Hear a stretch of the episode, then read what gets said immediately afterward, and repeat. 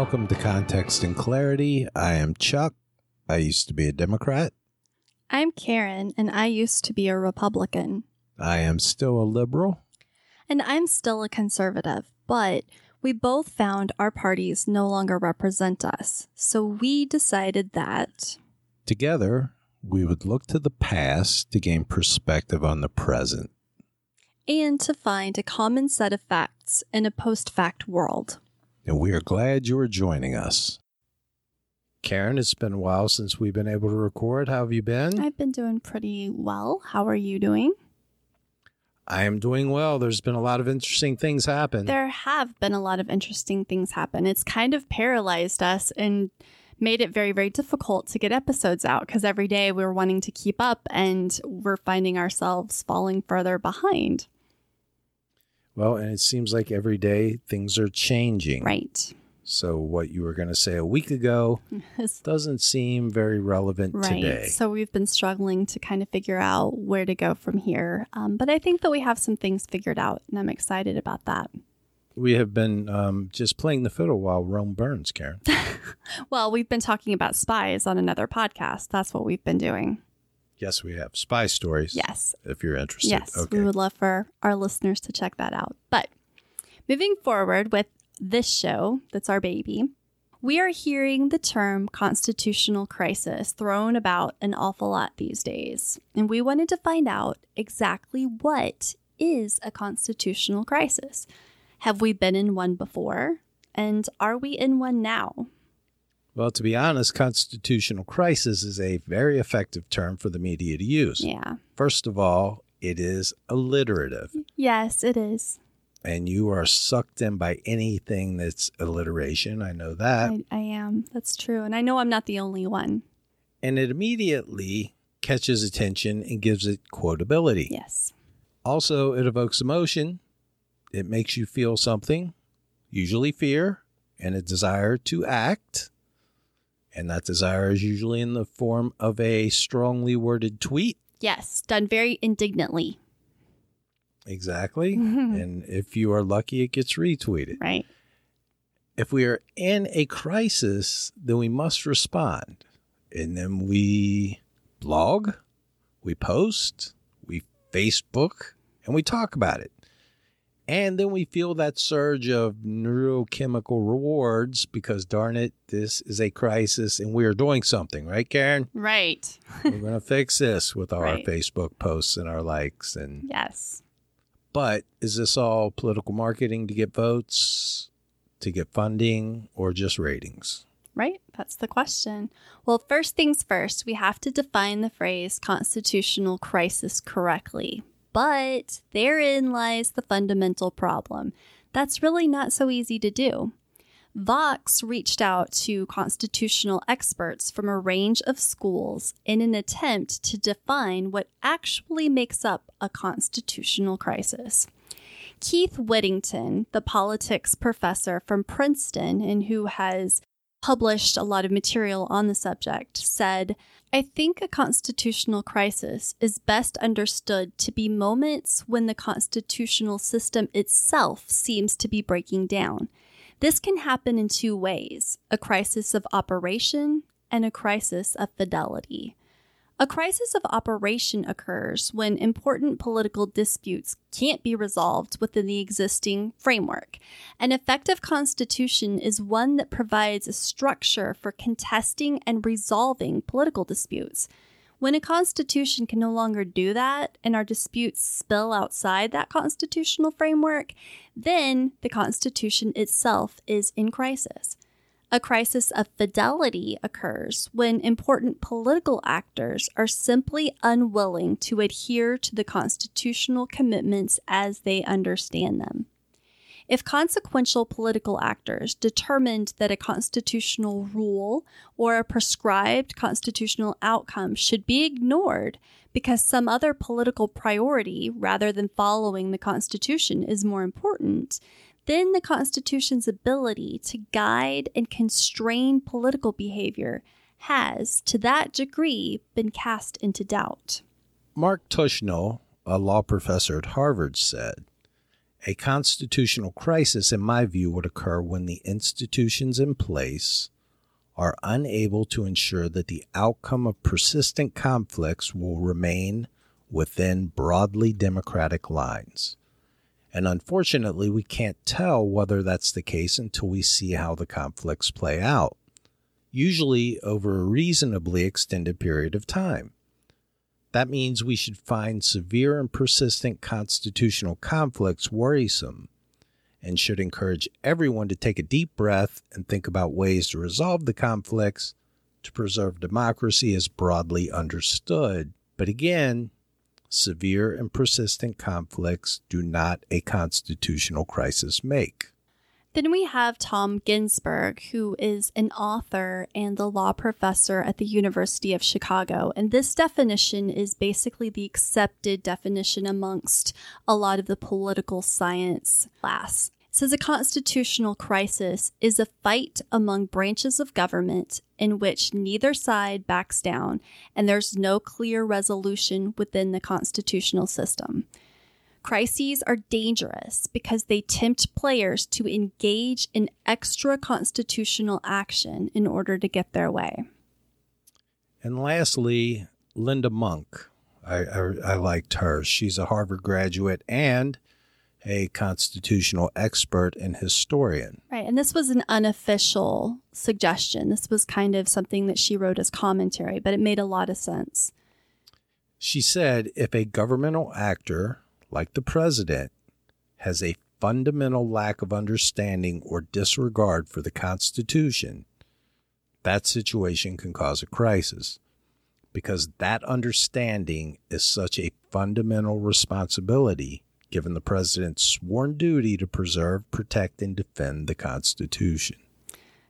Clearly, the consensus is basically saying that all the branches of government must be dysfunctional to actually create a constitutional crisis. There are a lot of constitutional conflicts, they happen all the time. But an actual constitutional crisis is very, very rare.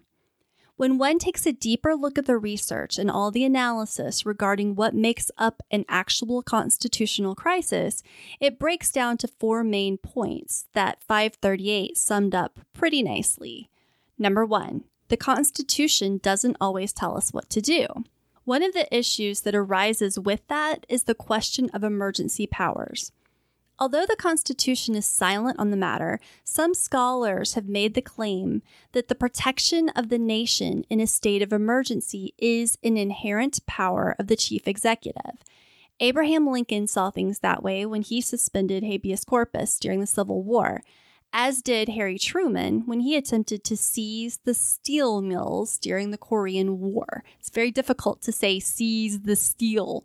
That's hard. That's hard to say. Here's the thing the national constitution was constructed to be somewhat vague on purpose. That's why, when you compare it with state constitutions, the difference in detail is pretty amazing. But there's a reason for that. The framers were living in a contentious society and they knew the only way to make the document work long term was to allow for state clarification and interpretation in many areas. Point number two sometimes constitutional interpretation is in question. The Constitution offers pretty limited views on how the federal government is to intervene in the economy, and the New Deal pushed those limits, sometimes resulting in the Supreme Court overturning many of its provisions. There have been many questions in this arena in regards to executive power. For example, when Congress censured Andrew Jackson for taking aggressive measures to destroy the second bank of the United States. Another example of this concern is in regards to presidential war powers. Congress attempted to remedy this with the War Powers Resolution in 1973. So far, those executive power questions have not reached the scholarly standards of a constitutional crisis. But most experts agree that we are rapidly inching closer. Now, another issue in this category is impeachment. Of course, Article 2, Section 4 states that the President, Vice President, and all civil officers of the United States can be removed from office on impeachment for conviction of treason, bribery, or other high crimes and misdemeanors. The main question here is what constitutes high crimes and misdemeanors. Right. That's not spelled out in the Constitution. And in fact, there wasn't even a federal code when the Constitution was written. Right. Well, number three was the Constitution sometimes instructs us on what to do, but it's not always politically feasible. One example of this is when presidential elections cause contested and very confusing results. Theoretically, the Constitution does have a path forward for this problem with the 12th Amendment, and the House of Representatives is supposed to decide on a president. But in an incredibly polarized political environment, doing that would be pretty infeasible and it could cause a big crisis of legitimacy for the new president. I mean, look at Abraham Lincoln. Hmm, that would be a big example of that. So talks about the 25th also fall within this purview. There's an established process, but if the cabinet decided that was what was the best course of action, they would face a population who feels that their voice was circumvented. Point four institutions themselves fail. When partisan polarization, individual corruption, or power plays cause the system of checks and balances to fail, the stage is set for a crisis. Government shutdowns are a milder form of institutional failure. Now, it's our personal belief, we both agree, that this Right. is the category where we're the most vulnerable right now. Definitely. We've seen power plays that we've never seen before. Right. We have partisan polarization that we've Mhm. never seen before. Right. Well, let's apply some historical context to those criteria. Here's some specific examples. In 1841, we had a president die in office. When newly inaugurated President William Henry Harrison died just 30 days after taking office. And remember, this is the guy who gave the longest inauguration speech in the rain, and then he died of like pneumonia 30 days later. So, Your grandmother was right, Karen. you'll catch a cold, you'll die of pneumonia. if you talk too long, there are consequences. Well, the Constitution wasn't clear on what should happen next. It just specified that Vice President John Tyler should assume the duties of the president. But was Tyler the president or the acting president? The 25th Amendment in 1967, which was quite a bit later, eventually settled the succession debate. And didn't Tyler just kind of declare himself president since there wasn't Tyler went to a little town, had a judge swear him in as president, Right, give him the presidential oath, and much like Michael on The Office declared bankruptcy, he just declared himself president. so, I'm president now. yeah, now I think the biggest one is in 1861 when states left the Union. Right, which I mentioned earlier. Yeah. yeah. Upon the election of Abraham Lincoln, southern states started leaving even before he was inaugurated. That's got to be disheartening. right? Yeah. I wonder what his approval numbers were in Mississippi. Well, right. I mean, you know, President Trump talks about how people look at him as not a legitimate president. I mean, I think his complaints are pretty minor in comparison to Abraham Exactly. Lincoln's. Yeah, when when he, when Trump keeps saying they have it out for me, I mean, I think Lincoln had a real Right. argument there. Right. And it took the Civil War to settle the question of succession. So, really, the Civil War is the main thing that everyone agrees is the biggest example of a constitutional crisis. Right, exactly. Well, in 1876, the states could not agree on election results. So the presidential election between Samuel Tilden and Rutherford B. Hayes came down to four states, including Florida, which couldn't agree on votes in the Electoral College. The actions of a special commission of Congress and the Supreme Court members headed off a constitutional crisis as Hayes took the election by one electoral vote. We saw the same thing replayed in 2000 with Bush versus Gore. We did. hmm And we had, I- I think, probably what I what I think is the second closest is in 1937 with FDR's court packing plan. As we said earlier, the Supreme Court was rolling back parts of his New Deal. He didn't like it, so he just decided, you know what? Let's just make it. Let's just put more justices on there. Right. And he finally backed down, and him and Congress came to an agreement on that. So a, a constitutional crisis was averted there. Right. A lot of legal experts actually say that doesn't qualify as a constitutional crisis because Roosevelt eventually accepted that the defeat and he didn't try to circumvent that congressional approval. Right. But it's still listed as a possible constitutional crisis. So we're mentioning that one and this one, which is in 1972 and 74, it was Watergate. And it, and just like the FDR's court packing plan, a lot of scholars actually say this did not meet the standard of constitutional crisis. But the scandal involving Richard Nixon's reelection campaign, the existence of incriminating recordings and claims of executive privilege made it all the way to the Supreme Court. In July of 1974, the court ruled that Nixon must hand over the tapes. He complied and then resigned as president. Some legal experts argue that Watergate doesn't fall within this criteria because Nixon did appoint another special prosecutor. Watergate is actually usually termed a political crisis rather than a constitutional one. Linda Monk, the historian that we discussed earlier, she even makes the case that the first constitutional crisis was actually the Sedition Act of 1798, which criminalized criticism of the government. She believes that this was a test of the First Amendment and a clear example of how the party in power, the Federalists, were making a claim that circumstances merited disregarding the amendment's assurances. In her opinion, what actually made it a crisis was that the Federalist controlled Supreme Court would have probably not overturned the law, which would take away the reach of checks and balances. The crisis was resolved two years later when the Federalists, in part to backlash over that act, were voted out of power. They were replaced by politicians who let the act expire, though that election has been by some seen as a crisis also because it exposed the Constitution's failure to adequately address what should happen in the case of an electoral tie. So the question looms, Karen. Are we now in a constitutional crisis? Well, we are not going to attempt to answer that question ourselves. Exactly. Not exactly. Eventually, we are going to get our opinion there, Mm-hmm. but we want to go through the branches of government and measure their effectiveness. Remember, it is not until there is no other recourse that we are actually in a crisis.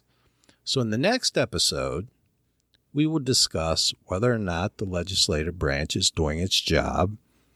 I think we can all agree it's not.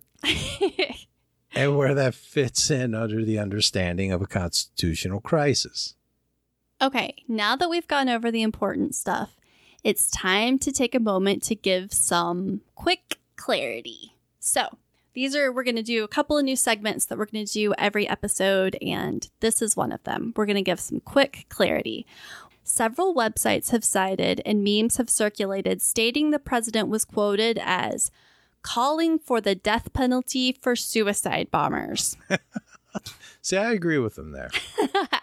While pretty funny and disturbingly believable, the quote originated with a satirical article on a site called The Breaking Burg, whose tagline reads A satirical blog serving Western Pennsylvania and beyond. It is possible the quote came off as so believable because of actual calls from the president's Twitter that called for the death penalty for terror suspects.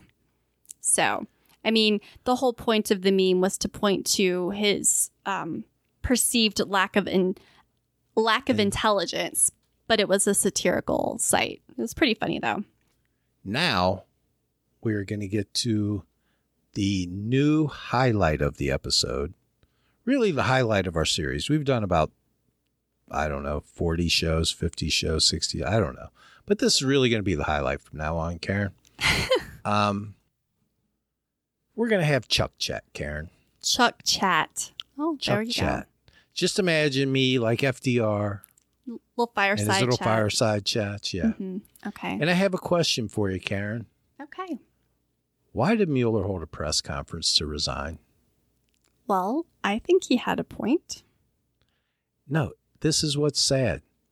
The man actually had to hold a press conference to tell people to one, read the report, and two, explain what was in it. Now, you know, I'm kind of a jailhouse lawyer, and I have read a good portion of the Mueller report.